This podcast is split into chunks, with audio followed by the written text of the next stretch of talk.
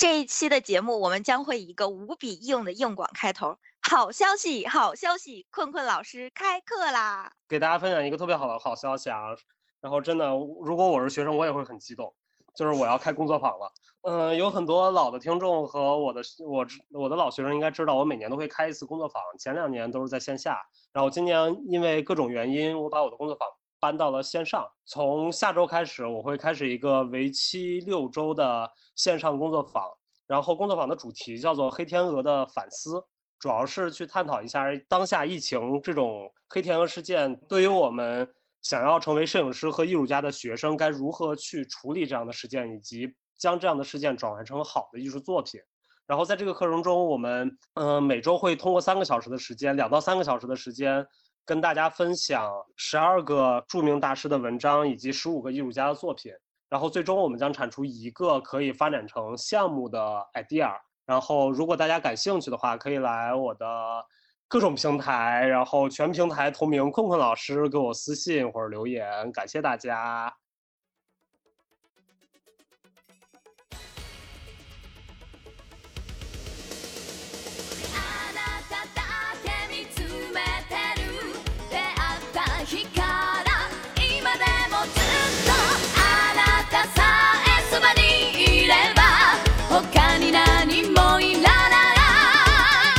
大家好，欢迎大家来收听我们这期的散养电台，我是主播困困，然后坐在我对面的是白老师。大家好，我是小白。然后还是坐在我对面的是文涛。大家好，我是文涛。然后今天我们请来这位嘉宾厉害了啊，这跟我非常有渊源。然后这个嘉宾是我儿时，也不是儿时啊，是我 二十五六岁呀。儿时的闺蜜，然后你暴露了你的年纪。对，然后是一是我们的新媒体艺术家 Lisa。Hello，欢迎 Lisa，我是困困老师的闺蜜。我感觉下一秒钟我的背景音乐就应该配那个 Let's Kill This Love，那个 Blackpink 的 Lisa。对，我们欢迎 Lisa。嗯，然后跟大家说一下，大家肯定感觉奇怪啊。我们前两期好不容易搬到线下，音质变好了，结果这期又回到线上了。就主要原因是怪我，我我我最近这一两个月居无定所，然后所以就老是在搬迁。但是从下一期开始，我应该会完全回归到北京，然后跟大家线下录制了。嗯嗯，但是其实我我们在在线上录制的这这一段时间里面，这两个月的时间里面，然后。其实我们都在考虑是不是一段时间定期我们会录几期线上的，因为毕竟我们有太多的朋友，其实大家不在北京，对不对？然后更何况我们的经济实力有限，也没法请大家来北京，就哪怕租得起一批火车票，也出不起酒店钱。人住你家呀？住在我家，那万一来来的人多怎么办呀？来了一个组合去打地铺。嗯，所以其实我们接下来还是我们会想尽各种办法，然后去提高我们的音质，然后尽量以最好的状态呈现给大家。但是我们还是每隔一段时间会做几期线上的节目，然后跟大家跟更多不一样的地方的朋友去聊一下，OK 吧？嗯，我们会尽可能的保证，无论音质怎么样或者录制方式怎么样，都同时为大家带来这种比较精彩的内容。嗯，对，真的，要不是因为这个节目，我我跟 Lisa 都已经有好多年没有见过了。真的，这已经是我的，已经这应该是第三年了吧？我第一次看到他这张脸，而且还是视频。下一次我们要约 Lisa，就是线下去烧烤或者是吃火锅，是吧？我们一般就是录制后的局都是火锅或者烧烤，是吗？来吧，那个做菜。还惦记我做菜呢。OK，那么这一期我们要聊点什么呢？那同事发问。这一期，哎，对这个开这个事前会议的时候啊，我没有特别的深入，所以我想让这一期介绍让 Lisa 来为我们介绍我们的这个主题。我们这一期要聊什么呢？我们这一期聊的是找工作。就是我当时觉得我们觉得特别的好笑，就是四个。完全没有固定工作的人，我们 是四个没有工作工作的人，对无业游民，然后要来给大家聊一聊艺术家找，特别是艺术家找工作这件事情。嗯，对，我觉得非常好玩。就是其实当我们当时开会的时候，因为白老师有事没在，然后不是有事儿，白老师没起床，所以没在。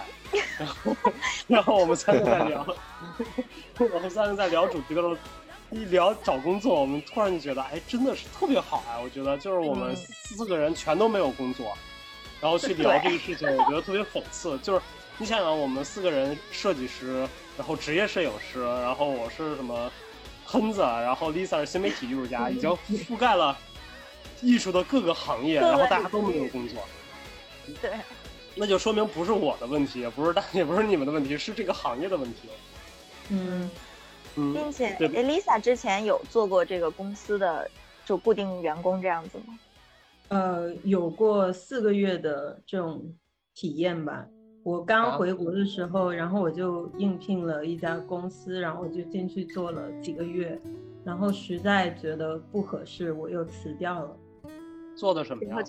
嗯，在作品集机构里面做全职的老师。嗯，OK。因为我还是不喜欢坐班。因为我觉得坐班的时候，我其实我可以利用那个坐班时间做很多我自己的事情。那我觉得。可能我可以把这个事情作为一个兼职来做。嗯，我我我感觉我们所有学艺术的学生回国的第一份工作都是在做作品集老师。作品集老师，是的。我不是，我想当没当成呢。这还有个想当作品集老师没当成的。问他比较惨，回来正好赶上疫情，机构凉，各种凉。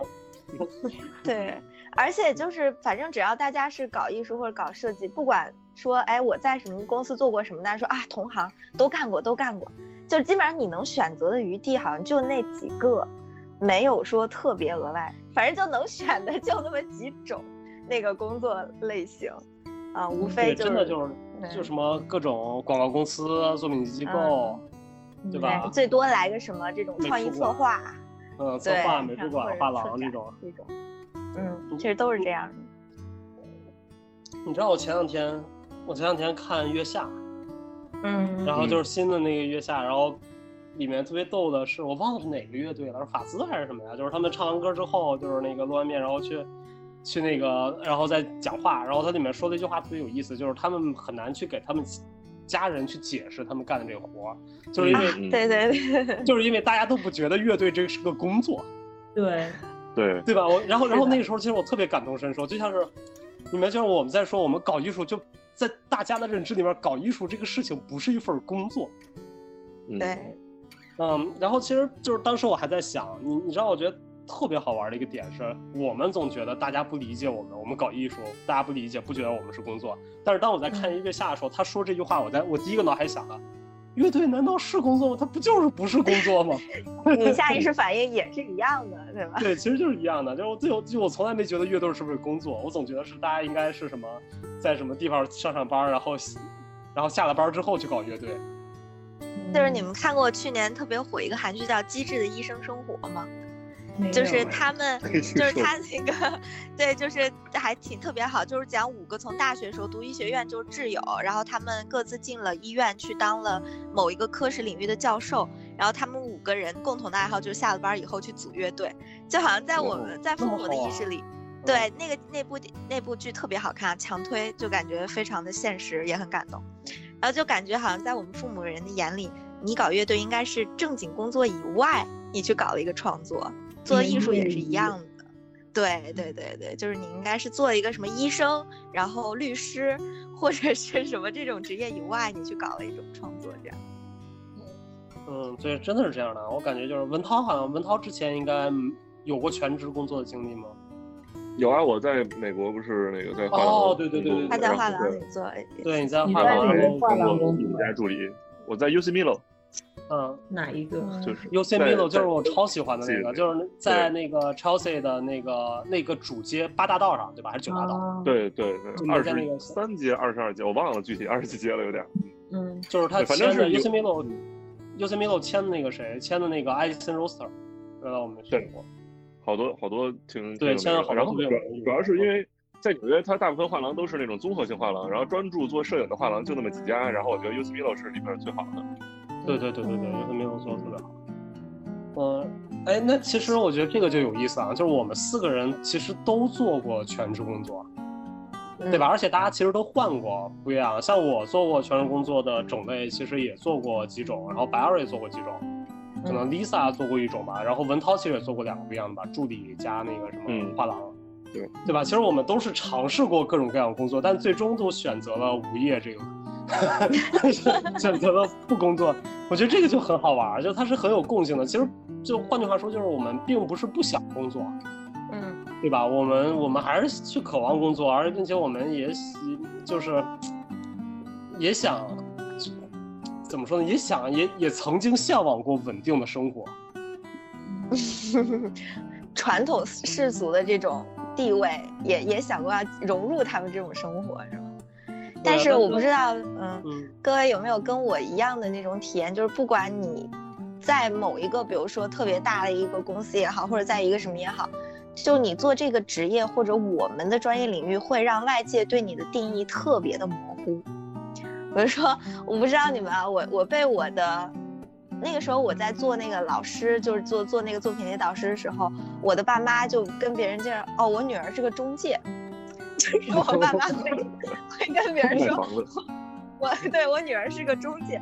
然后呢，后来我的那帮那个就是程序员朋友啊，或者是银行工作的朋友，也就有说说我是家教，就是说，然后对，就是后来还问什么家教，哎，好像是教画画的还是教英语的，反正就是这两个其中一种家教吧。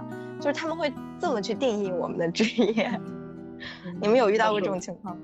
我之前的那个，我之前有一个教练特别好玩，然后，嗯，然后就就然后就问我干什么的，然后私教，然后我就跟他说，我说，我我就一开始我也其实没有经验，然后刚刚换刚回山东，然后就我跟那个教练就说，我我是我就把我的做的这个大概工作跟他跟他解释了一下，就是有电台啊，然后还有做作品集啊什么东西，然后那个那个私教一男教练，然后就。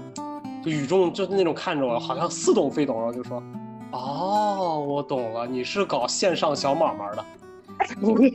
小小买卖是什么东西？小买卖啊，小买卖啊，线上小买卖。他以为你是微商吗？微商，就类似这种。他有说什么？然后我说，我说我其实也不是，我是搞教育的。他说，他说你这个，你这个是有点像打着教育的借口，就挂着教育的大旗。微商。对啊，你这不是刚一上来就做了个硬广吗？小买卖，线上小买卖，对，没错，没毛病，没毛病。对，我觉得你的对私教理解特别透透彻。Lisa 呢，有被人说过什么出过什么啼笑皆非的情况吗？比如说新媒体艺术家，他说哦，搞电脑的，修电脑，就我一般不会跟比较不熟的人去具体谈我是干嘛的，就是我会顺着那个人说的方向，比如说啊，他他说我是搞摄影的，我就说我是搞摄影的，然后我就顺着那个方向跟他聊，因为我做的东西也蛮多，有时候，嗯，我有时候拍照，然后有时候也会做一些展览的策划，但是可能是商业上的。然后也做过一些音乐，这样，所以就比较多样化一点吧，就很难具体去概括我是干嘛的。我觉得 Lisa 这个才是真正的打开方式啊，就是如何在这样的社社会现状里面能够有商业价值的生存，这才是现代艺术家的打开方式。那个线上小买卖，你得学着点。我跟你说，我我我刚回国的时候，我跟 Lisa 正好反着，就是我我特别特别拧，我一定要让大家给大家解释清楚我是在干什么。就你知道，就是我原来我刚回国那阵时候，他们不是就是我朋友什么的给我介绍北京那些其他朋友，他们就会介绍我是摄影师，因为我学摄影的。然后我每次都要跟他们解释说我不是摄影师，我是视觉艺术家。嗯，然后然后他们就会问，现在都觉得你是摄影师，然后他们 就会问，什么是视觉艺术家？他们肯定认为，哎呦呦，这个挺厉害啊！那是您做的主要是什么视什么什么类的视觉艺术呢？我说摄影，然后他们就，摄影师，哎，你说起这个视觉，我想起一个很搞笑的事。有一次我打车去，就是我兼职的一个。呃中介机构去上课，然后那中介机构就叫视觉艺术教育机构，嗯，然后这样的，然后那个司机我一上车他就问，哎，视觉艺术是眼睛还有视觉还有艺术这么一说吗？然后他一直问 我视觉是不是指眼睛，眼睛看的那个，对，然后我就。我就无法跟他解释，我直接说啊，对对对，我就顺着他说。我我跟你说，说不定那个出租车司机是个高玩呢，你知道，就是那个八十年代、七十年代、八十年代的时候，不是有专门的在美国出了一类，好像从德国来的吧，然后去了美国那个视觉艺术，叫什么什么 optical art，opt opticalism 那个，就是那个他们把那个视觉专门做视错觉那个，你知道吧？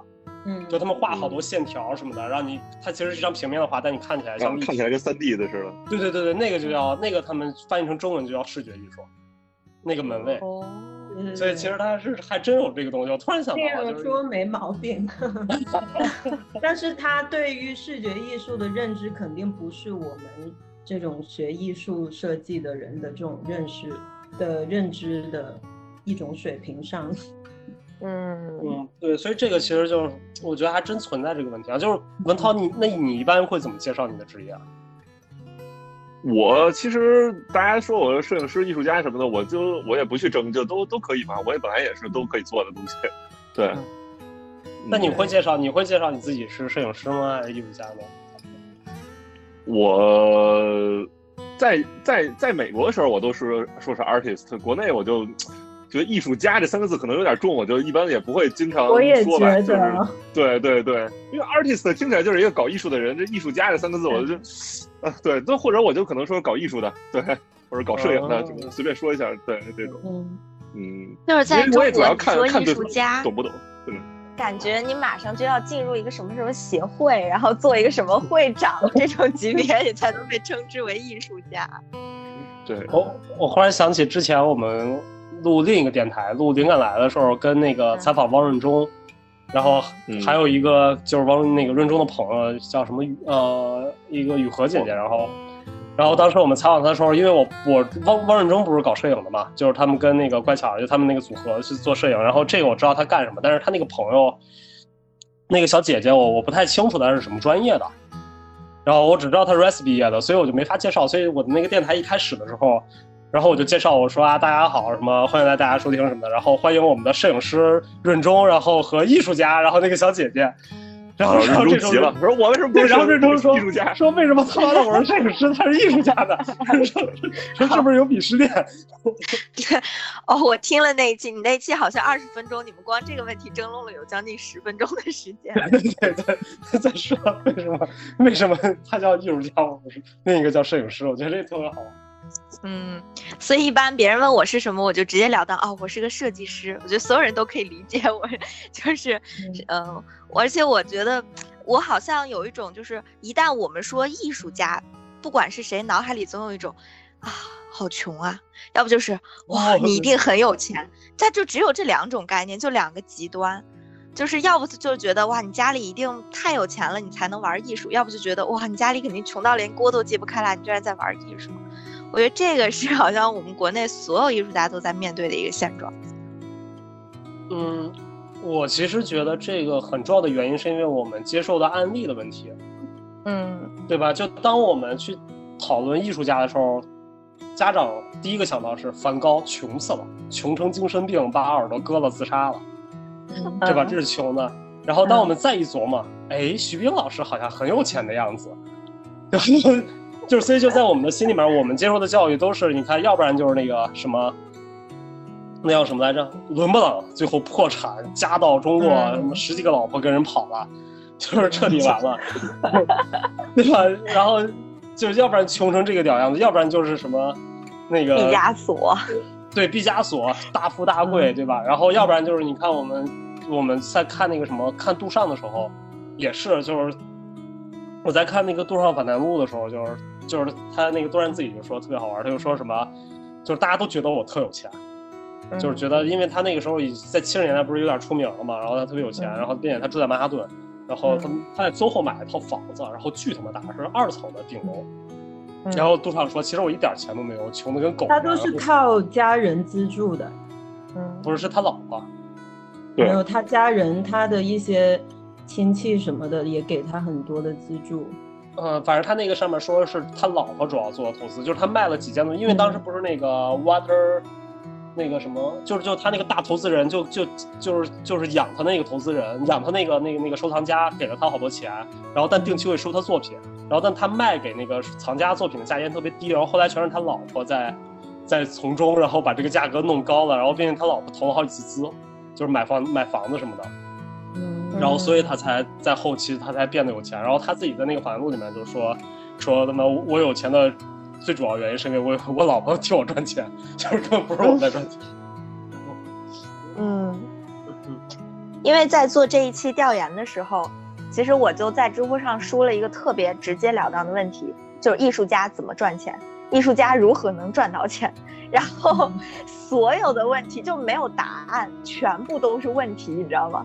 就是所有要不就是没有没有告诉你说啊，艺术家怎么能赚到钱，底下全部都是。究竟有没有这种工薪阶庭呃什么工薪阶层家庭出身做艺术家真的能赚到钱的？如果有大神，请告诉我方法好吗？要不就是同问，要不就是纯艺术家到底靠什么赚钱？艺术家靠什么生存？然后等等，全部都是这一类的问题。我觉得，哎，这个好像是一个只有问题，然后没有固定解答的一个死循环。所以这一期，我觉得我们来探讨的点就是，艺术家到底是不是真正是一个职业？如果把它当成一个职业的话，我们应该要怎么去，怎么说呢？学会生存吧。我觉得是这样。嗯。哎，那我特别好奇啊。嗯。我想问一下，那你们觉得怎么定义什什么东西是职业？文涛，你觉得该怎么定义一个东西，它是不是职业呢？嗯，就是。靠它的是你的主要主要的经济来源，或者我也不知道你们来你们觉得？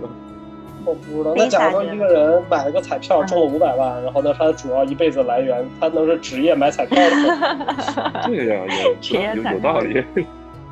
我觉得，我觉得可能是一个时间的维度吧，就就英文叫 career，就你这个。你这个从事的这个东西是不是可以一直持续你一生，或者是长时间的、长时间段的一种事情？但是它可能，它可能它的经济收益有时候是没有。我的理解是这样。嗯，哎，我很好奇啊，英文里面我们会把职业叫 career 吗？有很多职业，它就是 career 生涯，那个叫职业生涯。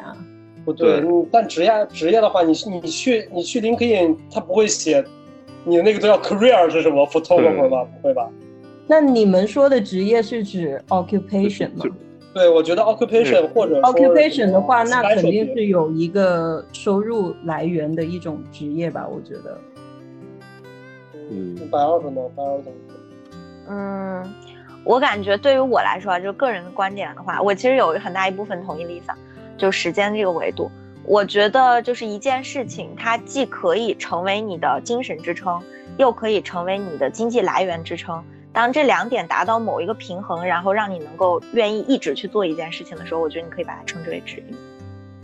嗯，我觉得你们都太高端了，我我感觉我现在对职业的认知特别简单，能赚钱。不是，就是你就是。如果一个东西能成为职业，它必须在什么智联招聘、Boss 直聘、什么五八找工作 上有直接的这个选项。我觉得一旦是一个一个一个东西没有那个选项，在那上面找不到，那它不算是个职业。那那这样来说的话，艺术家不算职业了，你很难在 Boss 直聘上打三个字叫艺术家。主要是没人招招人招艺术家干嘛呢？我觉得是一个区别，是艺术家他可能是一种自雇式的一种职业，就是不同于其他的这种职业，他是受雇于别人的，但艺术家是受雇于自己。嗯，所以就是艺术家都是老板呗。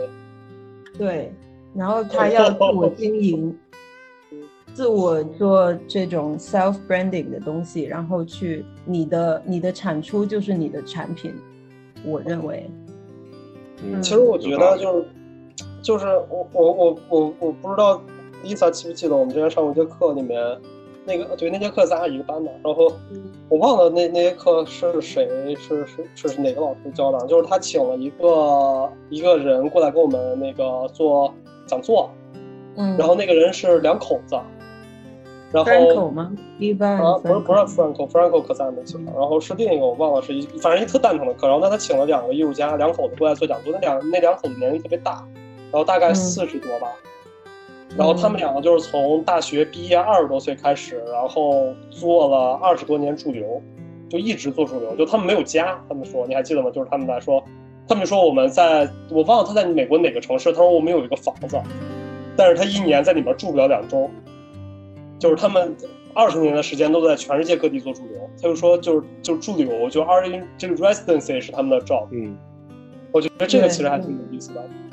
就是其实你你想想，当我们去当真正就是我觉得这个东西就是为什么，嗯，旁观者就是说他不是搞艺术的人或者不是艺术专业的人，他不知道艺术家该怎么找工作，艺术家该找什么样的工作的时候，一个很重要的原因是因为，呃，艺术家本身就是我们。这种艺术从业者，我们不会把艺术当成一个专业，我真不觉得艺术是一个职业，嗯，而是我们会在这个艺术这个职业里面画更多的细分。比如说，我是我我以后的 career 用用 Lisa 的话说，就是我的 career 是做驻留，对吧？或者我的 career 是从小画廊到中画廊到大画廊走画廊，或者我的 career 是我我一开始自雇，然后我干其他的工作，然后来养活我的艺术，直到有人发现我不走画廊路线。对吧？或者还有就是什么？可能我的 career 是从助理开始，对吧？然后混到艺术圈里面，你会发现这个其实是作为一个艺术家，我们从业者去思考我们到底该怎么去工作的一个一个一个真正的一个方向，对吧？嗯，我觉得就是你对自己的一个定位吧，就是作为艺术家，你是想要哪一种定位？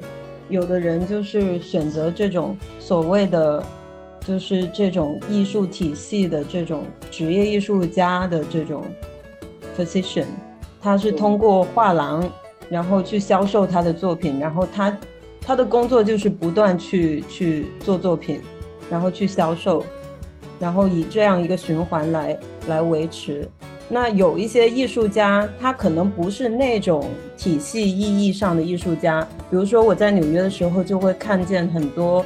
呃，有一些朋友，他是可能白天他在咖啡厅上打工，然后平时会做一下自己的艺术，他就靠另外一份工作去维持自己的创作，那这也是一种方式。但他可能不目标也是第一种。对，他的目标也是第一种，但是他可能一开始，呃。没有那么好的机会，没有画廊看上他，或者对他还没有找到那个切入口。对，这就是 emerging artist 和 established artist 的区别嘛，就是啊，对，就 emerging 的时候，你首先要先 emerge 一下，先把头冒出来，就是冒出头那一下比较难。对，像我这种就属于 submerging artist。在 emerging 正在 emerging，那是暗，不是正在往下沉的 submerging。所以这个也是我们经常每一期节目其实都会聊到，就是你作为一个成熟的艺术家，应该把自己对半劈开，就一半叫做你的情怀和梦想，一半叫做你如何能维持让你维持生存的东西。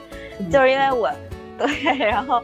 我最近不是因为就是呃运动啊什么的，我最近迷上了一门这个呃就是课程，叫做尊巴舞课。然后我经常会在底下健身房去练，然后顺道啊，我就是就是询问了一下他们作为这种操课教练，哎，其实也是这种培训职业这种收入，哇，我觉得也是相当可观。我当时顿时就萌生出了一种我能不能白天做设计，然后晚上去当尊巴舞教练的这种想法，你知道吗？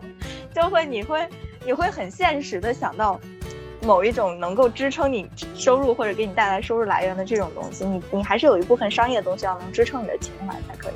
那困困，我觉得你你你如果让你去做这样的人，你会愿意吗？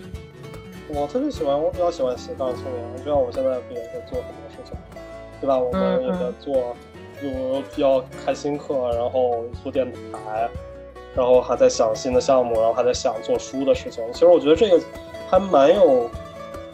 就是对我来说，我觉得干一件事情会很无聊。就是如果你真的让我只干一件事情的话，去做一个什么东西，这就其实这也是为什么我不愿意坐班嘛，对吧？我觉得我坐班的时候，我我原来坐班时，就我跟八二在那个工作的时候，我我在坐班，我觉得我是我应该是整个办公室把我们那个把我把我们的工作电脑开发到极致了，就是因为我实在太无聊了。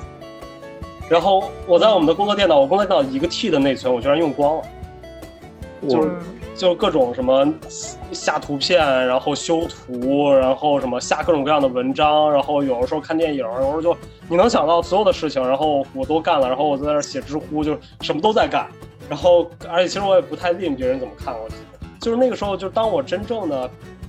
去沉醉在一个事情里面的时候，我反而会觉得特别难受。就比如说，假如说有一天我要上课，要上八节课，从早到晚，我会觉得很难受。就是我比较喜欢的那种，就是我上午可能干点别的，然后下午上两节课，晚上再再干点别的。我觉得那种状态对我来说才是比较舒服的状态。所以其实这就是为什么我我我是没法，我现在已经很难再去接受一个上班的工作。就前两天我刚刚就是就那我前天看到。就好久没有开那个 Boss 直聘了，嗯嗯，就就 对，然后结果昨天的时候我就开了一下，是因为一之前的一个公司的 HR 突然找到我了，然后又说什么我的简历没从那上面撤下来，然后就点开看，然后我就发现里面有各种各样的，就因为我太长时间没有上了，就各种各样的来找我，然后其中有好多都是就是其实工资收入比我原来高很多，然后但我连看都不想看，因为我一看，嗯，早九晚五不行，然后另一个什么。然后我看到一个最夸张的是什么？每周三休，然后早上十一点半到公司，下午五点下班。那不挺这么好？这是。然后我一琢磨，我想，我操，那我还要从十一点半到五点坐在那里面，不行不行，时间太长。这种我能接受哎，已经休三天了。对，不行不行，我告诉你，是卖东西的。哦，那那那还那就说还是做小买卖的嘛？你主要不能接受的点是 小这个点。不是他的时间，嗯，所以你会发现，其实我们做这一行的话，它有一个很重要的一个词叫做跨界。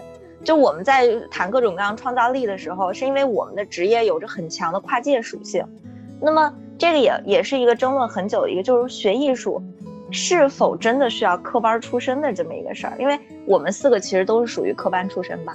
对吧？就是大家从一开始本科啊，然后研究生啊，然后国外留学，一直都读的是我们这个专业。我们接受了系统的方法论，然后接受了这种训练，所以你觉得哦，我们本来理所应当做这个事。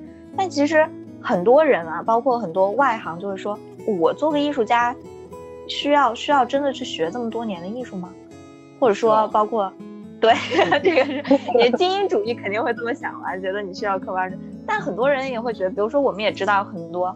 很牛逼的艺术家，他可能就是跨界。比如说，我知道好多医生转行做艺术的，然后或者是什么建筑工转行做艺术，或者怎么的，很多呃当代艺术家做一些匪夷所思东西，也不是非科班。我都没听说过。我觉得马修巴尼就是跨界做。对啊，马修巴尼是医生啊。不，那但马修巴尼上的是耶鲁啊，然后他转到了耶鲁的 MFA 项目呀。他人家在耶鲁，在全美国第一的艺术项目雕塑系里面去。读了你，你告诉人家叫转行啊？你开玩笑啊？还有那谁，手冢治虫，就花桐木那个，也是学医学出身的。手冢治虫不是艺术家，我从来不觉得他是艺术家，他是个漫画家。对，那个就括号，仅困困老师个人个人观点，非本 非本节目观点，仅困困老师个人观点。不是，我觉得手冢治虫特别牛逼啊！手冢治虫跟那个宫崎骏，我觉得他们两个是日本的两个天皇天后。然后，但是我觉得他打脸是不是来的有点快？不，我真不觉得他们是艺术家，就是就是他们是一个很好的唱家，就就是我们对这个艺术的定义还是当代艺术。就换句话说，我觉得你这样去想，就假如说我们把艺术家年龄放在四十岁以内或者三十五岁以内，你现在有没有知道哪个已经成名的三十五岁以内的当代艺术家？然后他不是科班出身的？随便举例，你能举出来吗？其实我我觉得特别成名的就已经不是特别多，呃，不是，那或者四十岁吧，四十岁，因为你放在这个年纪，三十五岁其实上面有很多我们知道的。那这种，比如说学本来学传媒的，就不是纯艺术或者设计的，学传媒的，然后他，嗯，做艺术家这种算是不算科班吧？也嗯，不算，我觉得这要看吧。就如果他在央美学的类似的，假如说我学的在央美学的是广告或者类似这种，我也不知道有没有广告专业。但是我出来做艺术，那我觉得整个大的氛围，就是你所在那个大的环境很重要。嗯，但是其实很少。你们认识李爽吗？不知道。就以前以前在在纽约的，他在呃纽大的哪个专业？反正不是学艺术的。然后他现在是艺术家。然后还有关晓也是，关晓是在北京传媒。嗯嗯嗯。但是他他们其实学的专业也是跟我觉得是是跟这个沾边的，什么很很很沾边的。就是你想纯，假如说我是学土木工程的，然后我去转行做艺术家，现在我觉得基本不太可能了，对不对？这个其实就是职业门槛。我觉得，我觉得这个就是门槛，就是你在成为艺术家的时候，你能不能去做艺术，它的门槛会越来越高。我觉得困困说到了一个比较重要的一个点，叫做就是时间段我觉得是分时代的，因为在我做代案的时候，我会发现，比如说你可以说高更，对吧？他原来又是在银行，又是这个又参过军，又这个那个，后来他做艺术家，然后包括那个时代，可能真的有很多就是非科班出身，然后靠着自己的这种天赋或者毅力，能够成为很知名艺术家的人。但是你再往前走，走到近代的，到或者当代的时候，你会发现，这样的人好像更多的是，呃，他有着很好的背景，或者他有着很好的人脉，然后或者是怎么怎么样，然后他就一炮而红了。我感觉他更多的好像是跟这个在挂钩的，所以我其实今天也是想把这个当做一个探讨的点，就是你抛去我们所谓的精英主义，你觉得成为一个艺术家？就是这个，我们可以讨论一下这样的点吧。我觉得，而且我觉得它更好玩的是，如果你再往前倒，你会发现在传统，在古希腊、古罗马那个时代，如果你要成为艺术家更难，比现在难多了。那个真的是严谨的师徒制，就是你要跟老师的，你就那个想要你说我我是我是干别的，我突然要搞这个，基本没太大可能。嗯，对吧？就连达芬奇都有老师。哎，那你们所知道的，就这种。嗯，纯转行式的艺术家，但是让你印象比较深刻的有哪些？就我们能想到只有马修巴尼，我 真的 不行。这这种，我虽然因为睡过了没参加这个会议，但你们这调研也做的太那什么了吧？快，还除了马修巴尼还有谁？呃，我我我可以说一个，就是摄影方面是叫 David Cody，呃，他是。David Gaudi，哦哦，就他的作品也是那种，反正特别抽象，然后也各种用什么电，然后把那个纸给烧了，或者什么，就反正用各种什么物理和化学原理吧，反正做那些作品都是，就是也不算摄影艺术家了，其实。然后或者什么用铅铅笔的那个铅做的什么东西，然后我就当时我就特别好奇，因为他也是 u s m i l o 以前的那个铅的艺术家嘛，我就有时候没事就会看电脑里那些艺术家的资料什么的，然后我就特别好奇他为什么会做这种东西，然后后来我一看他是什么。呃，本科是什么？哈佛大学的一个什么什么生生物工程专业的，然后研究生是什么耶鲁大学的什么，也什么分子工程什么专业的，然后后来他不知道怎么着，突然就想搞艺术了。过了五，就是从他研究生毕业以后，过了大概五年还是八年以后，然后他就又去哪个学校我忘了，反正也是很牛逼的学校，然后学了一个 MFA 专业，然后就是从此走上了艺术道路。对，这个事实证明就是从。嗯，但是他之前的背景也是在影响他嘛，但是对，但是他也是需要一个科班的一个艺术培训的。嗯，所以所以我跟你说，这个就是需要天才，就是人家在这儿。不过文涛这个提醒我，我我之前有一特别喜欢艺术家，叫做那个 Chavaski，叫什么 Chavaski 我忘了，张张应该是叫张 Chavaski，然后也是个摄影师，然后他跟文涛说那背景很像，他是那个呃，他是哈佛大学物理系的教授，是个科学家。然后研究什么那个时间什么，就是霍金的时间理论那种，就是类似理论理论物理那种专家。然后，但他也后来他特别他比较年轻死了，前几年死了。但他做的特别有名的一个作品，我之前讲过，就是他只做过两个作品，然后那两个作品都是跟摄影有关，但是就那两个作品做的非常好。第一个就是那个他把时间视觉化了。就是他拿了好多草稿，就实验模型什么的，然后跟那个图片放在一起，然后做那这个一般。然后第二个就是他那个大分油画村那个，就他每次大分油画村，这个我之前讲过的电电台里应该就是他每次都是拍一个静物，然后在他家里面弄一个破门板，把他门拆了，然后放桌子上，然后摆一些乱七八糟东西，苹果呀、气球啊什么，然后拍一个静物。在拍的时候放一个空的画框，油画框啊，然后让那边那个。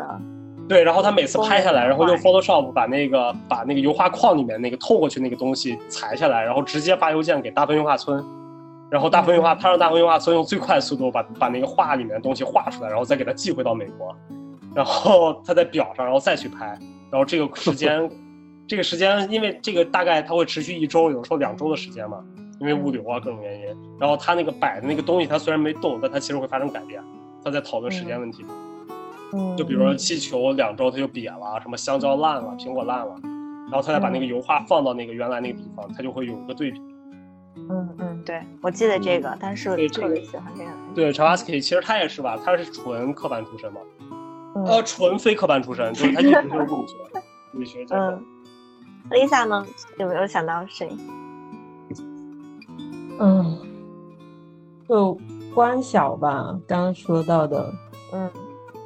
还有呃，那个我上一周去上海的 OCAT 看一个呃年轻艺术家的嗯新媒体艺术展，然后有一个艺术家叫程新浩，嗯，陈浩，是，对对对，他就是类似什么土木工程、分子学的那种毕业的，然后后来做的艺术，他就是开那个一条河那个是吧？就是。对，他到处跑山里面满山跑。对对对，他就是用那种什么科学实验的方法在对对对对对，就什么对比标本样本什么的乱七八糟的。嗯，很好。嗯，我暂时可能就是想到这些。就是 OK，我特别喜欢一个设计师啊，就哎，我发现每次我们讲案例，就我是讲设计师，然后其他的嘉宾开始讲艺术家。就我特喜欢一设计师。顶礼膜拜，我觉得是赖平，就是非常有名的华裔设计师。就可能说名字好多人不知道，但是他是什么的设计师？他是保时捷996、卡宴、宝马三系都是他设计的。对，他是他是设计的，是中国华裔设计师，华裔华裔，他是一个华裔。嗯，他华裔，但是他是香，他出生在香港。我觉得他非常非常牛的，就是属于他说他自己有句话，就是他三十岁之前是废青，三十岁以后才开始自己真正的学习和职业生涯。就因为他小的时候一直，包括在二十二十岁出头的时候，好像都是在这种工厂学徒啊，然后什么这种电话公司拉电缆啊，然后都是这种的工作，然后突然。二十一岁的时候，带着单程的机票跟那个那个生活费，就说走就走，就直接飞到罗马去了嘛，就什么就没有没有想着要回来，也不会语言，什么都没有就去了。但去了以后，他当时应该是我看那个介绍啊，不知道这是就是，据说啊是，然后找到了一个这个呃女友，然后就支撑他去去读书，然后 结果对这样的故事，但是因为他没有分清楚。就是意大利语的建筑跟设计这两个词儿，他以为是建筑，其实他去读了设计。对，然后读完设计了以后，对，误打误撞去读了设计。然后读完设计以后，当时的福特公司就正在招类似于这种学徒，然后他就去应聘了。应聘的时候，他就跟福特公司提出了他设想的这种城市巴士的这种构想。但是福特其实就没有录用他，没有录用他了以后，然后过了一段时间，福特寄给了他一个很厚的一个包裹，就是福特公司看中了他的想法和才华，送他去读了黄奕。福特公司出钱让他去读了黄奕，然后他就去读了这个，去去黄奕应该是读了，呃，这个类似于说产品设计、工业设计，后来三十岁的时候才成为了职业的。汽车设计师一开始在福特，然后后来被去了宝马，然后在保时捷，呃，企业危机的时候吧，应该是马上就要被收购的时候，他去了保时捷，然后设计出了保时捷爆款，就是我们所熟知的那个保时捷跑车，然后一度整个挽救了保时捷的命运。所以对他是，我是觉得说，你发现我们讲的故事好像都是看似不是。精英教育，但其实最后都走上了精英教育之路。对，一定会回到这种东西，对吧？嗯，所以就是好，嗯，你说，嗯，而且而且你这不叫三十岁之前是废青，这三十岁之前都被福特看上了去读行业，对，我跟你说，三十岁之前是废青，我操，三十岁之前是废是废青的是李安，好吗？就所有写电影的人 都是，我感觉家里边都之前也很牛逼。他是 NYU，他那个毕业作品是得他们当时那个最大的大奖什么的，然后反正但没钱他当时以为自己前途无量，他是对是没钱，但是对，咱不能光以钱来衡量，是不是？嗯，他不是不是当时我我我们好多那个就是认识的拍电影的那个朋友，然后我们朋友的朋友，然后我们就问说你这赚不着钱怎么办呀？然后你怎么跟家里人交代？他说啊没事儿，你看我我每次都跟我妈说，你看人李安他老婆养他七年呢。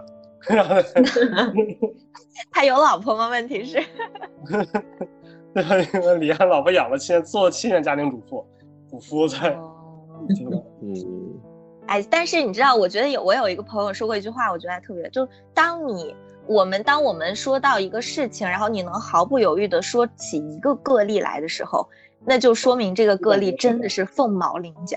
对，就你只能想到这一个的时候，那就说明这个就大概率事件是不会成功的，因为你只会只能想到这一个 case。你知道我我我前两天，因为我最近在看微博，然后在想好多事情，然后在看，你知道现在微博，我昨儿还跟我一我我一同学在。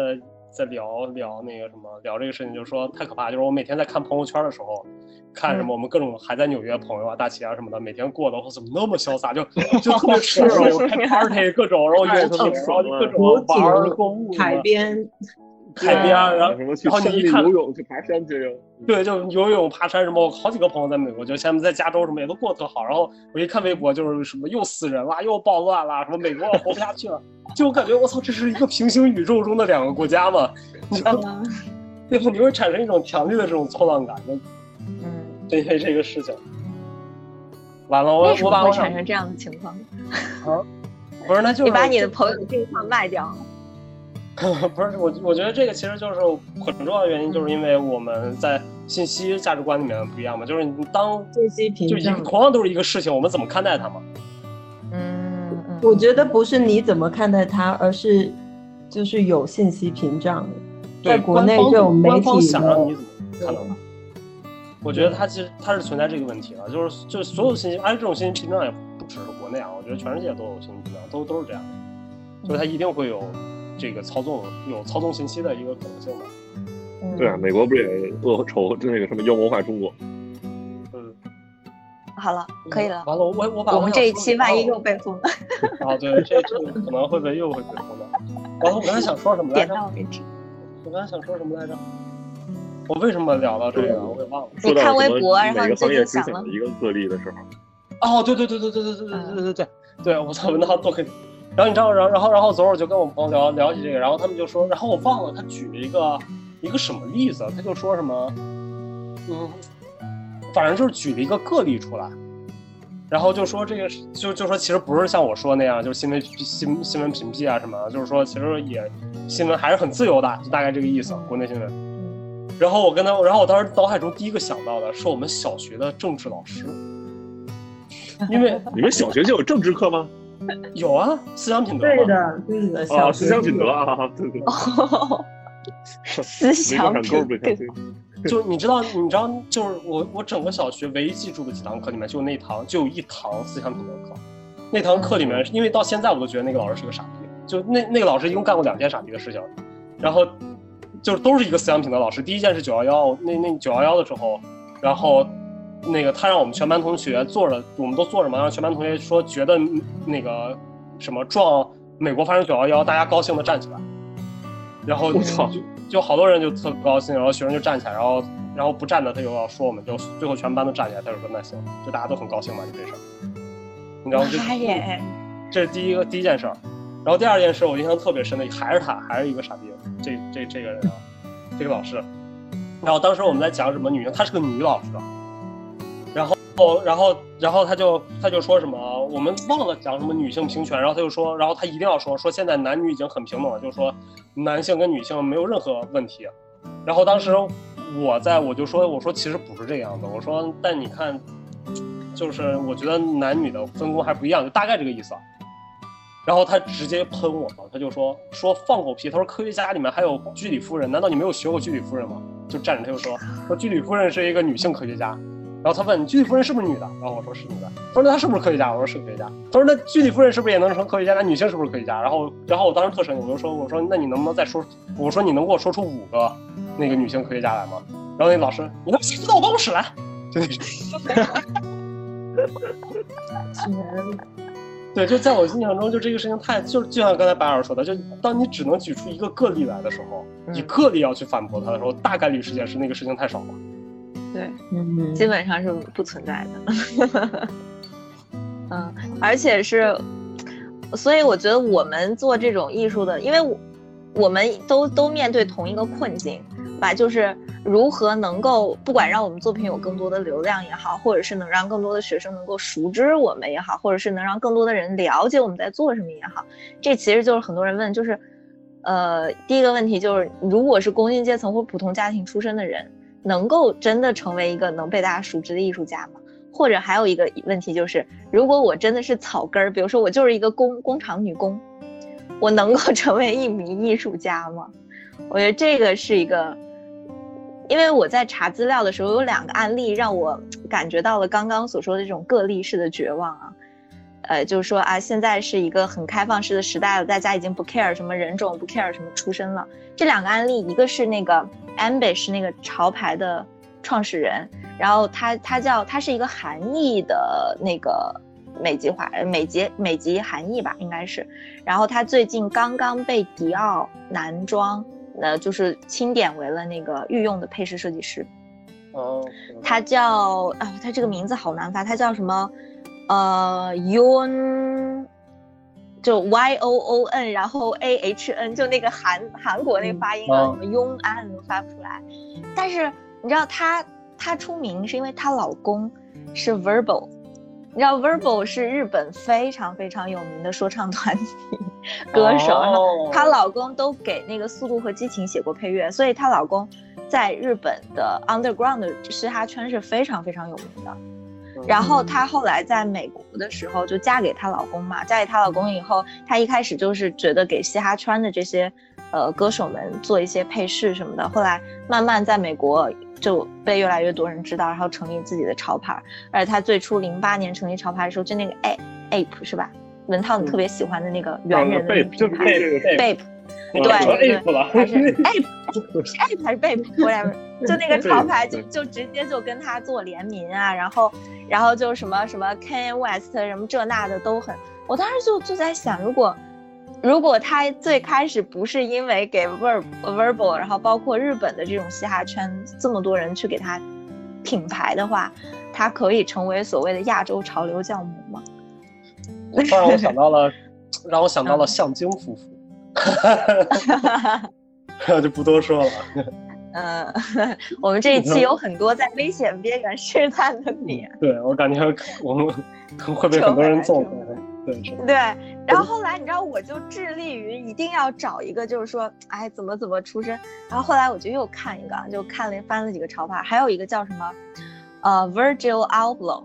然后他最开始他是学这个土木工程，就是呃威斯康星大学土木工程出身的。后来他就做那个夜店的 DJ，他是个黑人啊，他是一个那个非洲裔的美国人，然后他就做 DJ，非裔美国人。对，然后做 DJ，关键就是在在做 DJ 的时候，又一个让我很绝望的点就是，哦，肯爷 West 发现了他，就啊，大家都是黑人一起玩啊，然后肯爷就发现了他，然后然后就什么，二零零九年跟肯爷 West 一起跟分去分地做什么实习生啊，然后又什么跟什么 Don C 一起开潮流买手店啊，然后就说经历了各种各样的困难啊，直到一四年他创造了一个品牌叫做 Off White。嗯，他现他现在那个那个人叫什么？叫 Ver V 开头的 Ver Vergil，对他现在在 LV 啊。今天我感觉被喷惨了。今对他现在成了 LV 的那个男装。我我昨天还在看那个看那个那个那个时尚时尚时尚那个在写那篇文章，专门写 LV 跟他。嗯，他不是各种抄嘛，就大家各种喷他，然后但是他在 LV 做男装做的非常好。哦，这一期，哎，你们看这一期在上海开那个 LV 的那个秀了吗？被他妈土炸掉了，直接上那个五楼。哦，真的是那个太太可怕了。底下有个评论说，我们我们我们村里的最大的超市卖场开张的时候就这规模。不说不说，那整个 LV 的那个发布会全靠吴亦凡的粉丝撑着吗？哈哈哈出场。关键是他们不是说这一期抄那个安特卫普五军，就是安特卫普五军五君子直接在 ins 上，啊六君子 少了一个，打扰了。他其中有一个人，那个对在狂喷他，就是说你就就是在抄我的东西这样的。但不一样，那个那个他做的比他土太多了。你一看就是是，我觉得，我觉得有时候我在疑问的是，是不是往衣服上面放娃娃就是抄袭呢？就这个，这只是一种。他他他当时那那那个川久保玲也做过呀，就嗯，不一样不一样不一样，他那个他那个他那个他那个文章写的那个人说，就是他整个这一季的那个 LV，他给他出 LV 的概念都跟那个他那个他在几年前做那个很像。就是从概念到设计到什么，就就整个是他是打包抄的，他不是只抄了一个形式。嗯，哎，他好像除了抄安踏普的那个以外，还抄了一个中国不知名设计师的一套东西。嗯，也不是这个，就那个蓝色的格子那个。嗯，这个我觉得你很难去说吧，就是对，就包括我看之前他们在分析这个东西，就是说。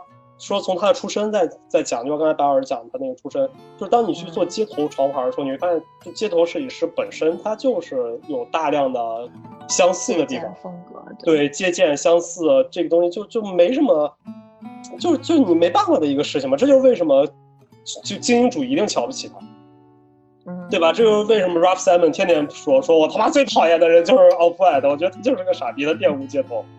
但是你看，他们两个都是做街头的嘛，Ralph Simon 也是在做街头，所以就他们对于这个东西的理解不一样。一个是从最牛逼的学校精英主义一路做下来，另一个是从真的是从街边从从 DJ 从黑人文化里面做出来的。你哪个到底好呢？对吧？就跟你说，我看那个什么，看那个那个那个月下里面，他们说那个那个白举纲的乐队没有他没有接受过什么地下乐团，不硬核。怎么？那你个评论被硬核呢？你还是想在真正的音乐学院牛逼出来硬核呢？那哪个到底硬核？其实这个很难去界定的，只不过两个路子，是不是？关键我觉得那个评论最绝的是那个乐评人在说的时候举了当场的一个就是老 OG 的那个乐队吧，好像，然后那个就被他举例子啊，被他举例子那个 Joyce，我根本不知道他在说什么，就直接他在说什么，我根本就不知道，直接怼。嗯，直接怼。所以 Ralph Simon 呃不是 Ralph Simon 去了，Ralph Simon 是学那个工业设计出身的，而且又是安特卫普的那工业设计出身。他的那个嗯，文涛为什么一脸严肃的看着我们三个？没有没有没有，我感觉文涛又陷入沉思了。我 在在听你们说。文涛在想，我到底能抠出哪个潮牌来，稍微复合一下。嗯，我我觉得我接着白老师刚才那观点去。聊一下，我觉得这个其实我很赞同啊。我觉得在一个一个时代里面，就是一如果一个一个时代或者一个人想成为艺术家或者从事这个工作的话，那他需要，我觉得他可能两个条件里面需要一个，要不然就是他他正在巅峰状态，就是你的你是个大师，你已经是某个行业大师，或者说你已经非常有钱了，或者你的家特别有钱，或者你关系网特别硬，我觉得你 OK，你可以从事这个东西，就是你有一定知名。第二种方式是，就是你曾经辉煌过。我觉得只有这两种形式，你才能才有机会成为一个艺术家吧，对吧？嗯，就比如说什么什么，我的祖爷爷是乾隆，我的祖爷爷是爱新觉罗，那就是其实你现在没什么，但是你还是因为你的你的祖爷爷是爱新觉罗，你今儿得多少岁了？就什么啊？Sorry，打断你，接着说。我的意思就是，你你只有站到那个高度之上，你才可能真正的去能做出一点艺术来吧。其实这就是为什么我们在看，就是我我我在在做小红书长图资料的时候，我我越来越觉得，艺术家这个东西能被当成职业的，只有在他妈北欧，然后加一点点法国，就是在北欧，你真的可以把艺术家当成一个职业，就是因为他们太多。我最近你知道，你知道我都已经有那种北欧艺术家鉴别能力了，就我只要看那个艺术家作品，大概看几个，我就能知道他是不是北欧来的。基本上命中率百分之九十吧。就因为你会发现北欧艺术家真的很蛋疼，他做的很多作品就是那种，就你感觉就是我的生活已经完全没有意义了，我操，那我就找点意义吧。然后举个最简单的例子啊，就是我前一阵特别喜欢的一艺术家叫做那个 John Richardson，就是他在那个 Instagram 跟 YouTube 上特别火。嗯就他做的作品，就是他是一个很严肃的艺术家，嗯，就是他是个也是科班出身，的嘛？就很牛逼艺术家。但他的作品就是，他最有名的一个作品是他花了很长时间，想了无数种方法把气球弄爆掉。啊，就是那个从身上扔那个刀子，然后把一排气球炸掉的那个。对，那个作品就是他一直在做，做了很多年。就是他他那个作品的整个核心就是他只要把气球弄爆了就可以。然后他。至少我感觉我看到现在，他也得想出几千种方法来吧，就没有任何意义。他就是想把气球弄爆，就用各种各样的方法，只要把气球弄爆了，然后录下来，这就是一集作品。我觉得就是你看很多那种那种，就是就你你能明白，就是他们对于他们来说，当你真的没有生活压力的时候，你再去把这个东西当成职业，我觉得它是它是有可能的。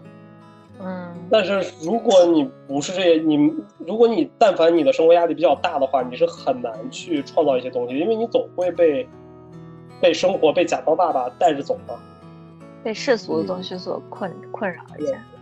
就包括那个那天我们在聊，我跟巴尔打电话聊工作的时候，聊到那个那个艺术家，就是那个欧洲也是北欧的吧，德国的还是北欧的艺术家，然后做的是他只想知道，就他只想做出空气的形状。然后，所以他那个作品就很单纯，他就是我就是想把空气做出形状，没有任何想法。然后年龄挺大的，五六十岁了吧感觉。然后他就是吹，用吹泡泡、吹玻璃那个方法，吹出各种东西来，把那空气吹到一个一个固态陶瓷里面去，然后那个陶瓷就会随着那个空气变化就会变化固定。其实说白了就是他这个作品，你要真的按照欧美就是英美的那种，你说你就我们老师讲的，你这个东西你为什么要表达？你为什么要选择这种材料？你为什么要做成这种形状？对吧？你你这个东西在放在艺术里面怎么去讨论？放在历史里面怎么讨论？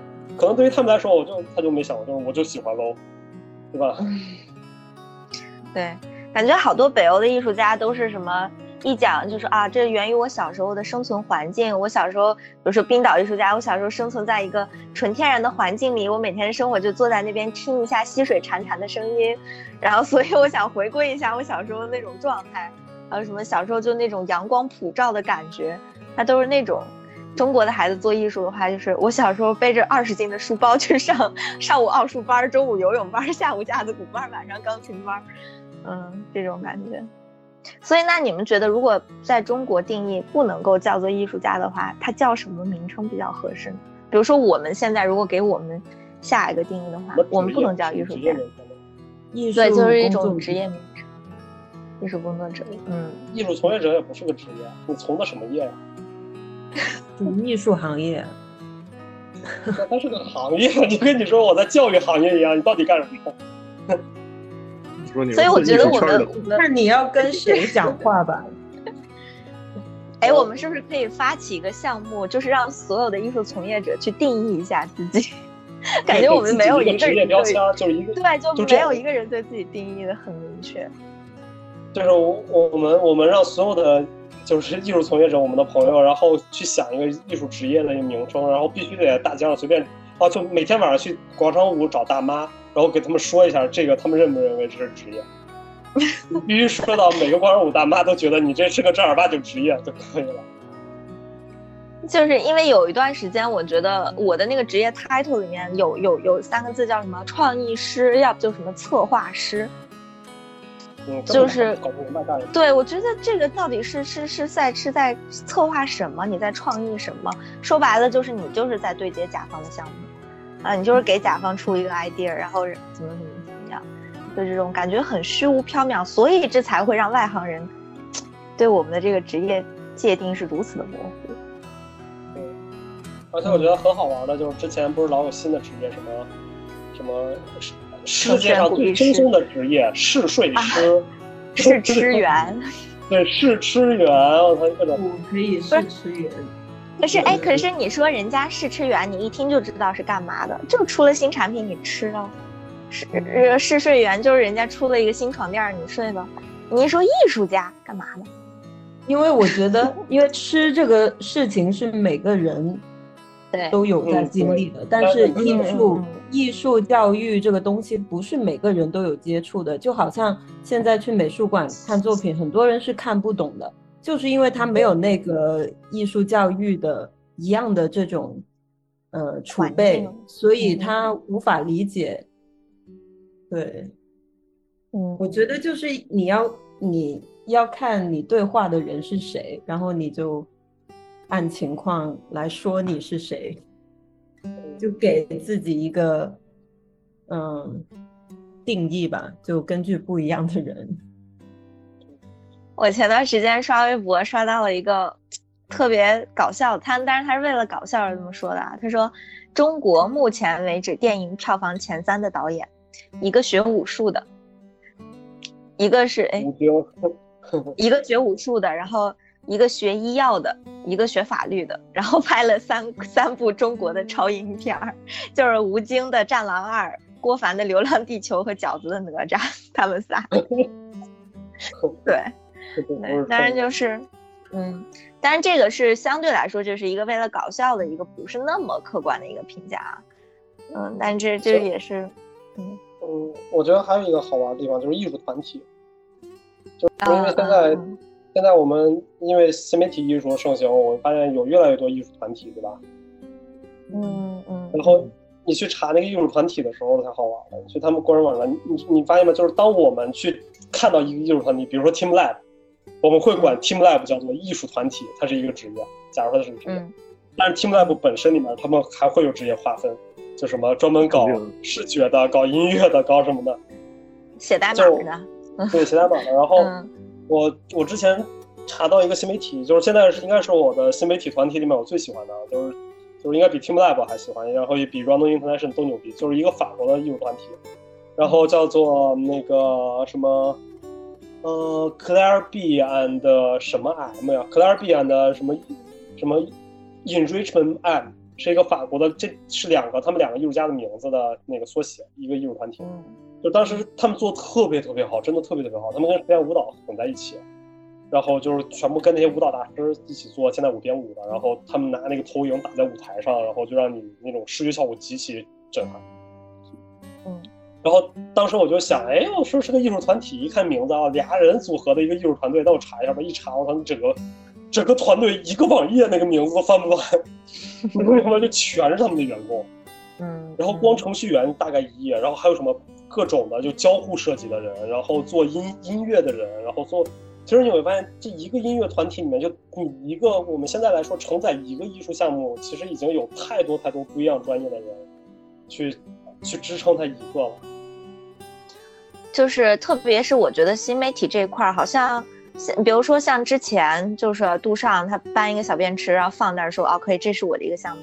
但是现在你说你要是做一个大型公共或者是新媒体的项目，你说我一个人能够完全把它做出来，我觉得太难太难了，因为它背后需要有，比如说有技术手段去支撑，然后它需要有什么场地策划，然后有各个各种各样各种各样的方面，去。我觉得 Lisa 可能对这个更有心得一点吧。你会觉得，你会觉得作为就是新媒体这一块来说，一个 team 是必要的。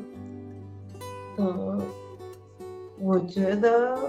现在很多艺术项目就可能也不要说是新媒体了，就甚至说，呃，比如说像嗯，那个 Oliver Ellison 那个艺术家，他虽然他的作品是以他的名字作为一个呃创作者，但是他背后就是一整个公司形式的。一种形式去展开，背后有很多人给他工作，所以我觉得现在做很多艺术项目都是一个合作性的一种方式去展开吧。我觉得，嗯，对，我也我也想说，就是这个，像比如说 Olivia Ellison，他是很大的项目，有时候有建筑什么的，其实根本不用。就比如那些，就拿我那会儿在那个工作的 Alan Fuss 来说，他就是一个摄影艺术家，他做的东西都是纸质的，都或者是什么。那个反正都是平面的图片的，然后但是他也是需要有很多成本的，也是工作，他也要有自己工作室，在 Chelsea 租很大的那个空间，然后也要雇人，然后每个月我就每每天我都负责帮他去信箱拿信嘛，然后非常多的账单什么的。这个我觉得这种才算得上职业艺术家。你是要养很多东西的，对你赚你赚的钱卖的画，不是说就全都进到你的腰包了，而是你要去继续维持你这个创作的运行，那你就必须要交这些钱。就比如 Jeff Koons 的工作室，不是之前也是在 Chelsea，然后后来就是 Chelsea 不是后来现在火了嘛，就是卖了好多地什么的，那个都那些画廊都开始盖大楼什么的，然后 Chelsea，然后 Jeff Koons 又搬走了，他租不起那个地了，然后开了好多他的助理什么的，都都是很正常的。包括很多什么，比如你想那些比较就是世界那些一线的艺术家，什么什么村上龙什么这些的，都是那种工业化流程标准的在做艺术。嗯，嗯。包括国内的徐震他们美鼎公司也是这种形式。国内基本你能知道艺术家都是比较出名的，绝大多数艺术家。对，我前我前两天是看了一个纪录片，就是当时吴瑶在网上下的，叫那个艺术家叫展望，我不知道你们听没听过。我操，我挺喜欢的，我特别喜欢。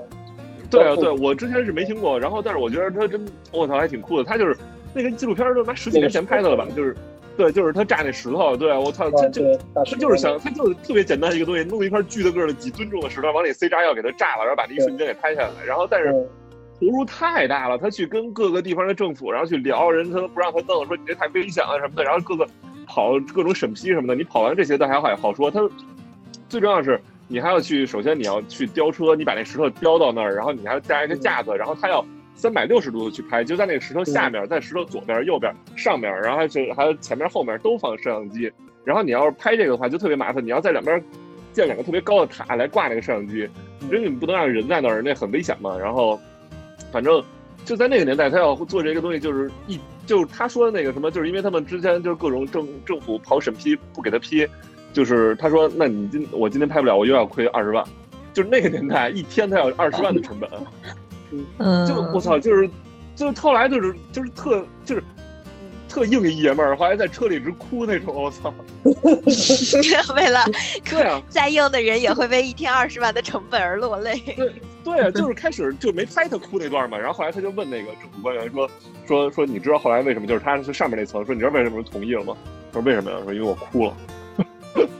就是，他后来就就跟那个政府人说。说我他妈是一艺术家，我在做为国争光的事儿。我这个做出来以后，大家也会觉得咱们中国好。你为什么就不能让我做这个事儿什么的？我没有做违法的事儿，我所有东西的材料，你看这个安全性的材料我有了，这个材料我有了，我他妈拿着一沓子材料，我操！我当时特心酸，看那个真是。我这叫胳膊拧不过大腿嘛。你要在国内做这个，所以就是艺术环境问题嘛。这就是大家总在说的，我觉得。嗯，不过盖国会大厦那个不也一样吗？也 是也是，是吧？其实，在哪儿的话，你只要就是顶到最上面那一层的话，它一定会有阻力问题的。就是当你要探讨这 critical 的东西的时候，所以我觉得我们四个不能称作艺术家的很重要原因，是因为我们每天花的钱不够多。还有，我觉得就是我们 我们没有那种说我为了艺术要抛弃一切的那种想法，对吧？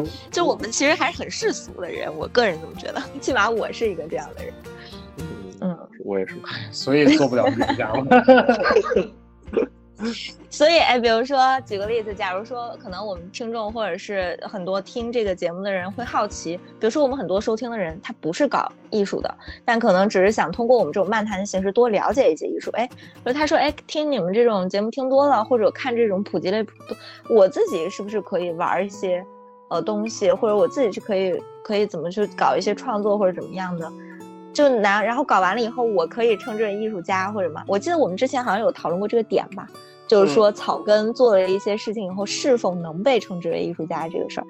那对于说，嗯，也 也不要这么快给予否定吧。就是如果给予，就像这一类的这种听众朋友或者观众吧，我觉得从三位从职业角度来讲，给予一些他们不管是从呃经验也好，或者是从什么地方也好的一些。助言或者是一些建议，可以吗？这样说，我先说一下。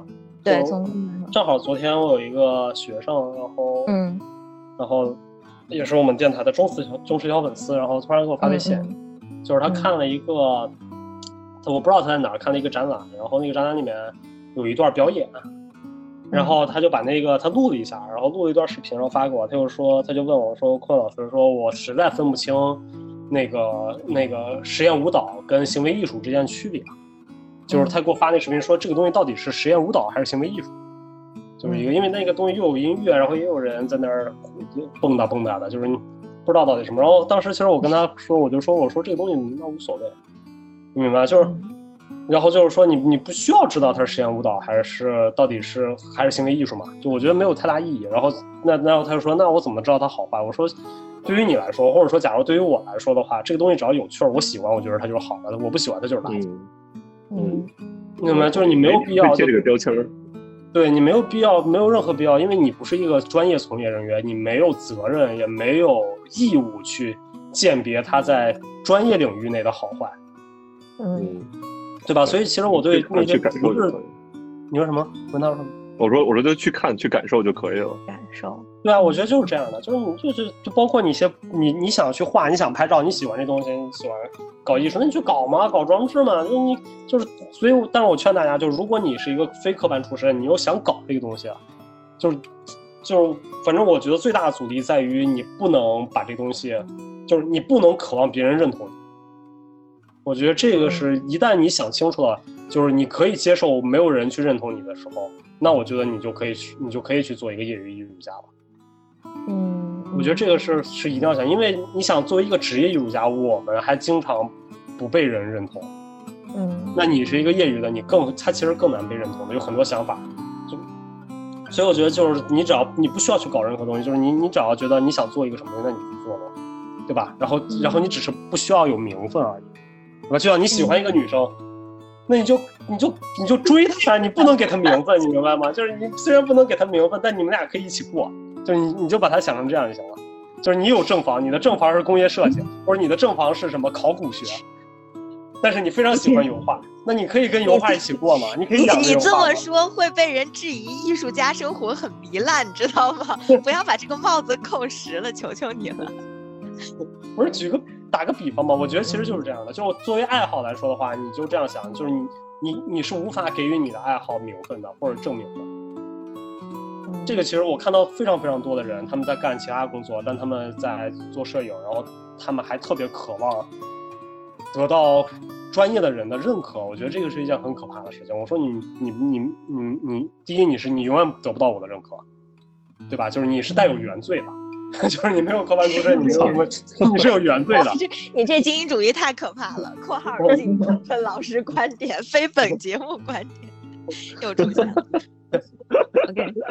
所以我觉得就是第一个是你永远得不到我的认可，这是第一点。第二点是我的认可对于你来说没有任何意义，所以就是你没有，你其实没有必要去得到一个专业人的认可的。我觉得这个是一定要大家就是作为业余从业者一定要想清楚一个事情，就是你你你千万不要去追求。对于业内的人的认可，我觉得没有意义。这个东西，嗯，或者说，做创作本来艺术，艺术它是一个不断在变化的一个东西，它不是一个很确定的，呃，一就是一，二就是二，然后每个东西是有一个固定的定义，不是这样的。因为我遇到过很多跨专业的学生，他一定要揪着问我某一个东西它的定义是什么，他一定要。就那根筋，你懂吗？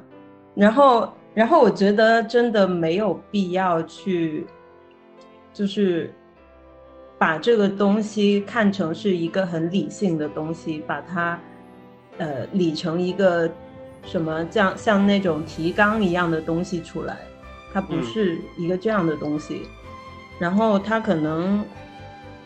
就好像困困刚刚说的，不是你做的东西永远都会有人会不认同的，就你就做你自己的就好了。然后你们有看那个《潮玩潮玩人类在哪里》吗？新出的一个一个综艺，就一个综艺。然后呃呃，吴亦凡还有吴建豪，还有另外一个叫什么吴灿森，三个评委。然后不姓不姓吴不能当是吧？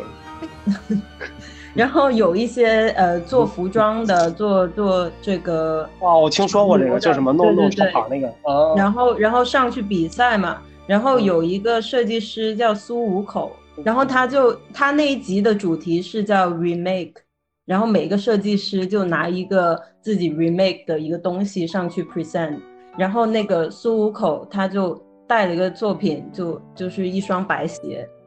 然后直接给到那个那个评委，然后另外有一个说明书那样的东西，就像你去宜家买家具有一个说明书那样的东西，然后上面写着他这个作品是怎么样 remake，然后他就跟评委说，他认为他这个作品就是，因为他认为 re 呃你在穿着这个鞋子的本身就是一个 remake 的过程，嗯，玩概念，你去穿这个鞋子就是本身就是一种 remake。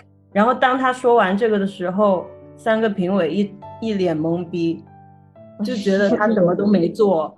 但是我我当时我看到的时候，我很能 relate 到那种，嗯，他想要表达的那种东西，嗯嗯。但是我又觉得，嗯，可能就是那三个评委他们没有呃相关的这种，呃。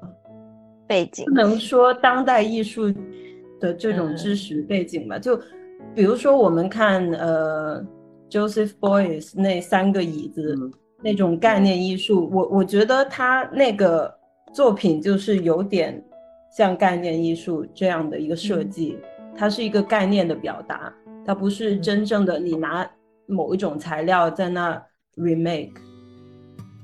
我觉得这个其实，我听 Lisa 那个说那个，我没有看这节目，但我听 Lisa 说那个，我觉得是他 presentation 出问题了，就是他的他那个作品表征没有他 presentation 的很好，可能是我表达有问题，你可以去看一下。嗯，不是，我是说他作品的 representation，就是就是如果是那样的话，我可能会去选择，如果我是一个艺术家，我去选择，我连那双鞋都不去拿，我可能只是拿一本说明书。嗯，其实因为你你看，当我们在给予鞋的时候，我们。就像这个，这个就像 Lisa 说的那个，就是当你给一个没有背景的人去去阐述一个特别概念化的东西的时候，最好的方法是你要把所有的不关键的东西全部去掉，做极致推演是吗？对，就极致推演法，他才他才有可能去懂。但是我觉得没必要为了他们去去掉这些东西啊，因为你是在做你的作品。嗯，那是啊，但我的意思就是，如果你想渴望他们懂的话，但如果你不想渴望他们懂，那就无所谓了，嗯，对吧？但如果你要渴望他们懂的话，那那就是，那你可能最后我可能给的就是一个说明书，就是特别急着他们说，哎，你这个鞋呢？啊，我我疯，想不明白，我脑壳炸了。然后这时候你再说，哈哈哈，其实我要做的就是这本说明书。嗯，对。其实我想通过就是困困跟 Lisa 他们俩这段对话，也告诉我们听众朋友，就是说你们好像看似好像感觉他们两个是在为了。一个东西在争论，或者说必须说，哎，我们在辩论某一个观点。但其实，在这个事情里面，困困说的也是对的，Lisa 说的也是对的，那个设计师也是对的。就任何人对于这个观点的任何的阐述和解释都是对的。这就是我们从不同的角度对一个事情有所去解读。嗯，这就是我们创作的核心。就你有你的创作角角度，我也有我的创作角度，他有他创作角度。你不要试图去说服别人一定要完全去去同意你的这种角度。我觉得这个是。也是一个，也算是一个重点吧，对。嗯，这个我我插一下，我突然想到一艺术家，那个叫张，啊张板塞瑞，就是他一摄影师，文涛应该知道，就他比较有名的是那个贴小点儿，给照片上，他拿剪了好多照片，给那照片上贴小圆点儿。嗯嗯嗯，知道知道。嗯，张那个。对，就各种点，然后但他有一个实验影像，我特别喜欢，叫什么《I'm Making Art》，我不知道你们看没看过。啊，就是他们只要动一个手势，就说 I'm making art。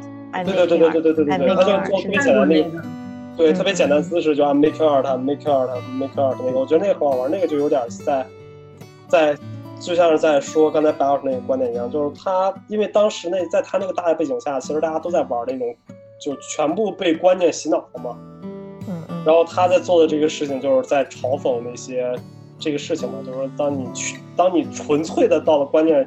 极致化的时候，就是你看，就我做一下，I'm making art，我再做一下，I'm making art，所以就是我觉得这个其实也是一个很好玩，就让我们想到，就就是做艺术跟其他，包括跟丽娜说的，就是它没有一个没有一个绝对准确的一个很重要的原因，是因为它在于它的辩证和思考方向，对吧？当你一一旦认定了一个东西它是确定的，那它基本上就就不太有，就我觉得在艺术里面它就死掉了。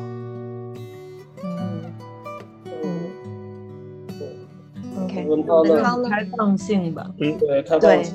我，我，我觉得就是就是就像你们刚才说的，这些东西就是做艺术作品，它没有什么呃，就是固固定的定义，它是怎么样都可以做。但是我觉得当代艺术它还是呃有一个规则，有一个游戏规则在里面的。就是说，你如果不是科班出身的话，你可能不太了解这个规则。所以就是比如比如你做东西，你可能觉得啊，I'm making art，然后你觉得他这个，你觉得我也能类弄一个类似的东西。那是可以，但是我觉得你做这个之前，你还是要先了解一下你，比如艺术史至少，然后你你知道你在干什么，你知道这些这些东西，然后，呃，就对于这些不是科班出身来说，我觉得，呃，做多多多去看书，多去接触一些这些做艺术方面的人，然后多做东西，多尝试，然后多上上困困的课。我觉得这个特别重要，这个考虑好，对对对对。然后真真真的真的真的，我觉得这个是，就是你如果没有时间或者没有机会去出国或者去花三年两年时间去读个 MFA 的话，你多上一些这种课，真的非常有帮助的。这个我觉得这也是算是个广告吧，但是我也是真心这么觉得。对对，然后就是当你就不断创作以后，就嗯多给人看看你的作品，或者多参加一些比赛，讲那些什么的。然后就比如。也是我最近这两天看乐队夏天嘛，然后那个白皮书乐队，嗯，我特别喜欢他们的音乐，对他们就是也是籍籍无名，然后也没人听说过的小年轻然后然后就是各种参加比赛，能参加比赛全他们参加，然后就是都各种拿奖，然后就人家就获得来乐队夏天这个机会，然后一下那么高分，然后我也巨喜欢，就是这个是也而且他们也都不是专门学音乐的，都是学什么别别的东西的，所以我觉得这个都是是有可能的，就是你只要努力的话。所以我觉得搞音乐的更不正经，还不如搞艺术。怎么搞艺术门槛更高点？括号仅困困老师个人观点，非本观。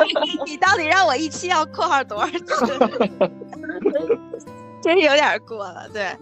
呃，而且就是我们给大家这么说，其实并不是说啊，我们已经有什么什么样的成就或者怎么样，我们是在跟大家共勉，因为我们也是还是在往从这个默默无名的路上，然后再努力的往前挣扎着，希望能够就是在自己喜欢的领域达到一些呃能够养活自己啊，或者达到一些这种精神上的追求，我们也正在往这个道路上去努力。对对，就像而且就是学科壁垒这个事儿吧，我觉得一个东西之所以被称之为学科，一定是有它的一定的道理。的，一定是需要你花很长的时间去探究它的，然后学打破学科壁垒这件事情呢，不要为了追求潮流说，哎，大家现在全民艺术，大家现在全民潮牌，所以我也艺术，我也潮牌，不是这样的一个过程，不是追星，类似于这种，对你就像就是特别逗的，就是我妈我爸，因为他们都是这种非常理工科出身，医生这样的，我妈到现在经常就是，哎，人家谁谁家姑娘什么去考到什么国家老干局的公务员，然后考到什么这个的公务员，考到那个的公务员。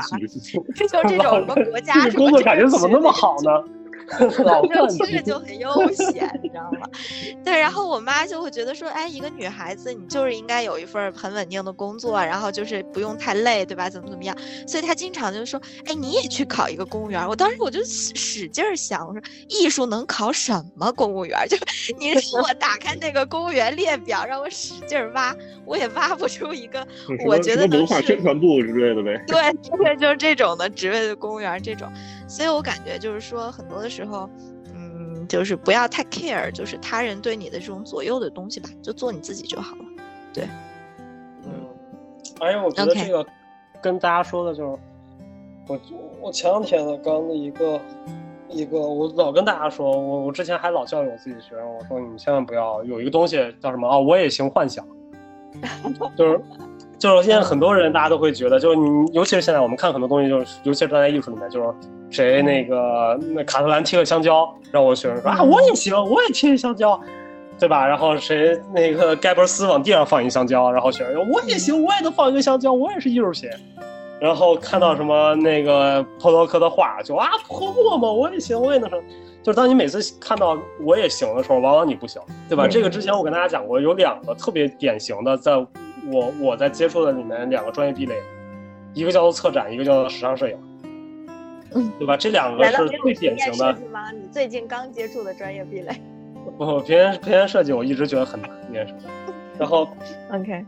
然后，但是其实你抛开了这个这个艺术专业的话，你会发现有很多事情都是我们觉得它简单，但我们看到的只是它很表面的一面。嗯。就举一特别简单的例子，就是。我我我我在北京，我住那个家里面，你们都去过，就是没有电梯，对吧？嗯，就是因为没有电梯，所以导致了我我我其实上下楼很很很安静。就自从我回了山东之后，我们山东那个就是你知道，所有电梯里面都有个电视，电视里面就放广告，什么哦，对对对，想去哪拍就去哪拍，什么伯爵旅拍，伯爵旅拍，对，什么瓜子二手车。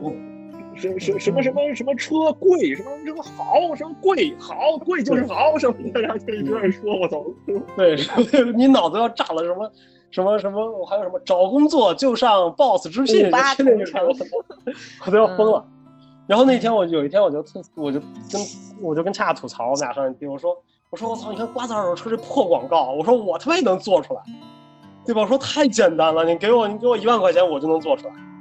说为什么要给他们做呢？然后恰恰说说，那你有这些电梯的铺发渠道吗？你有宣传渠道吗？你能落地吗？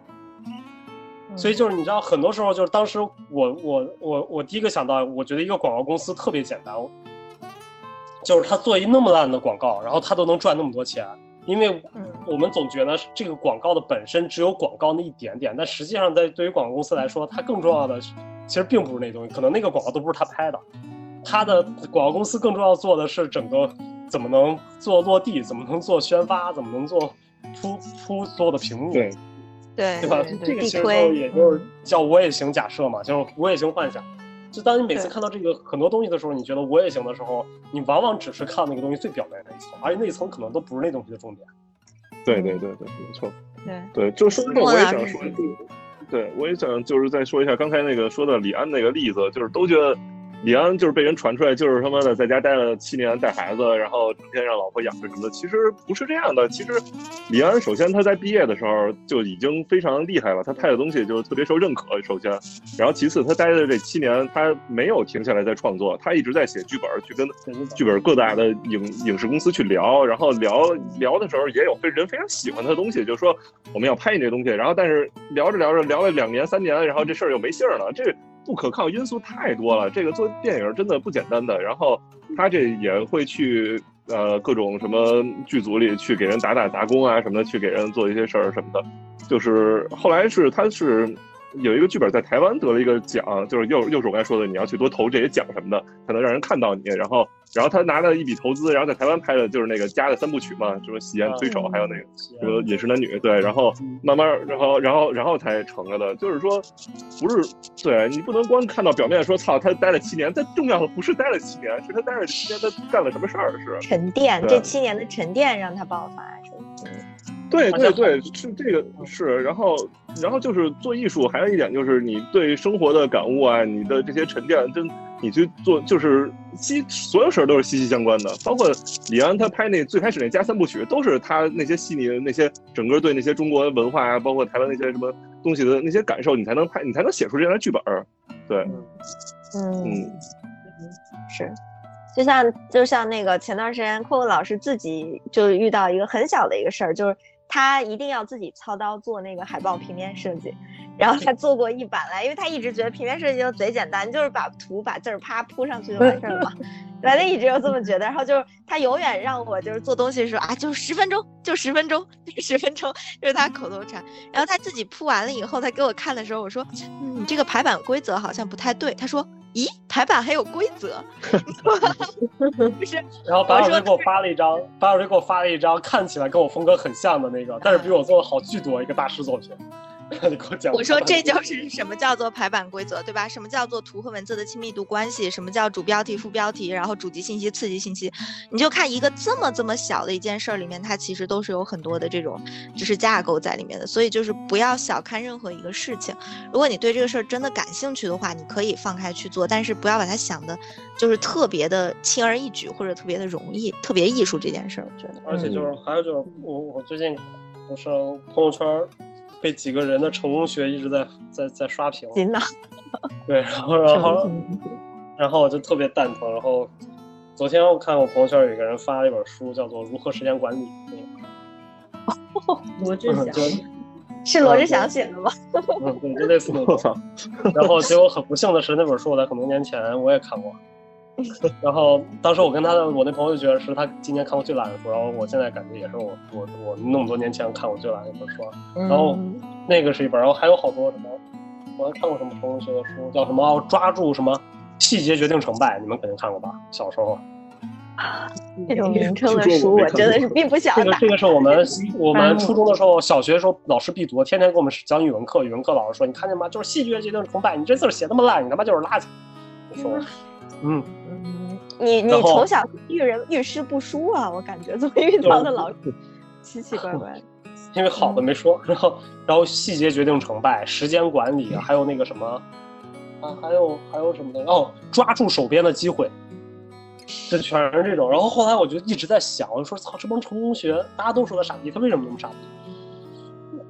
然后其实很很好玩，就是第一个，我们就举个简单例子，我之前看那个怎么叫，就是一本书叫你一定要抓住机会，对吧？就像是很多时候我们在说搞艺术，你一定要抓住一个一个机会，抓住一个什么什么东西，然后你有个比赛，你抓住这个比赛的机会，你就你才可以成功，你就会成功。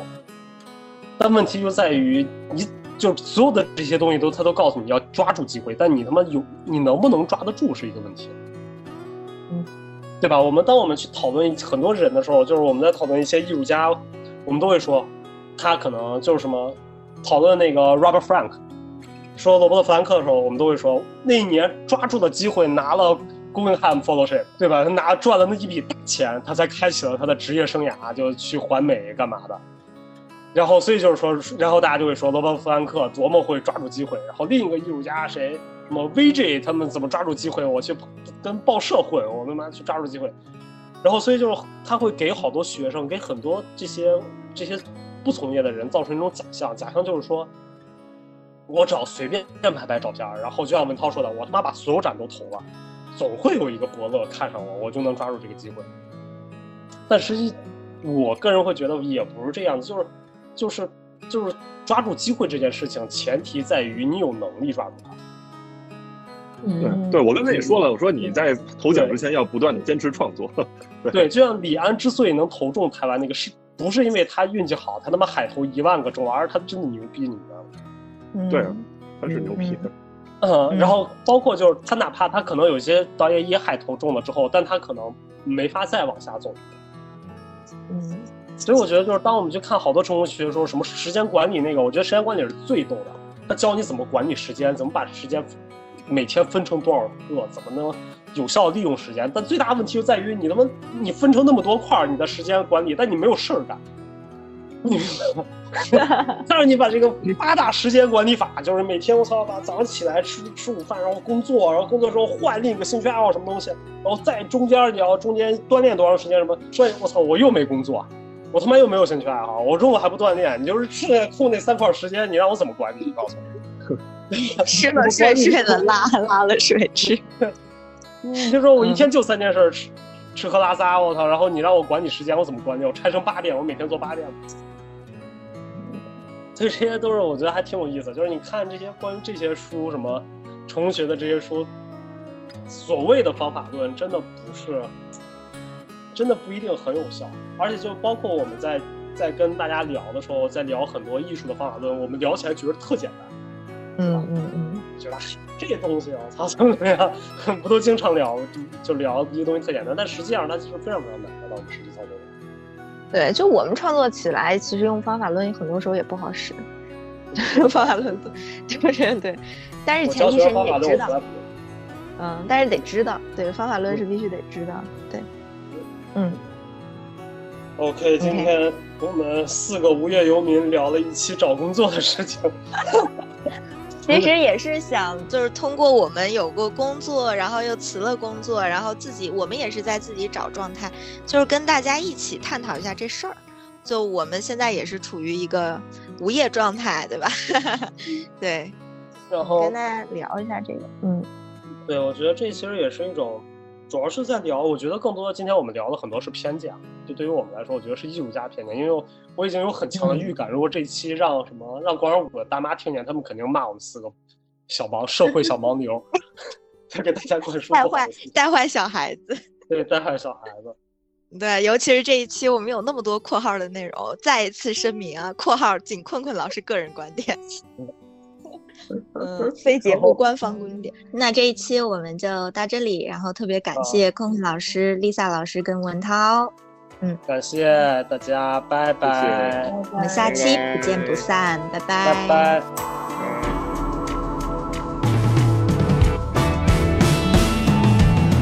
言葉にできず凍えたままで人前では優しく生きていた は寄せで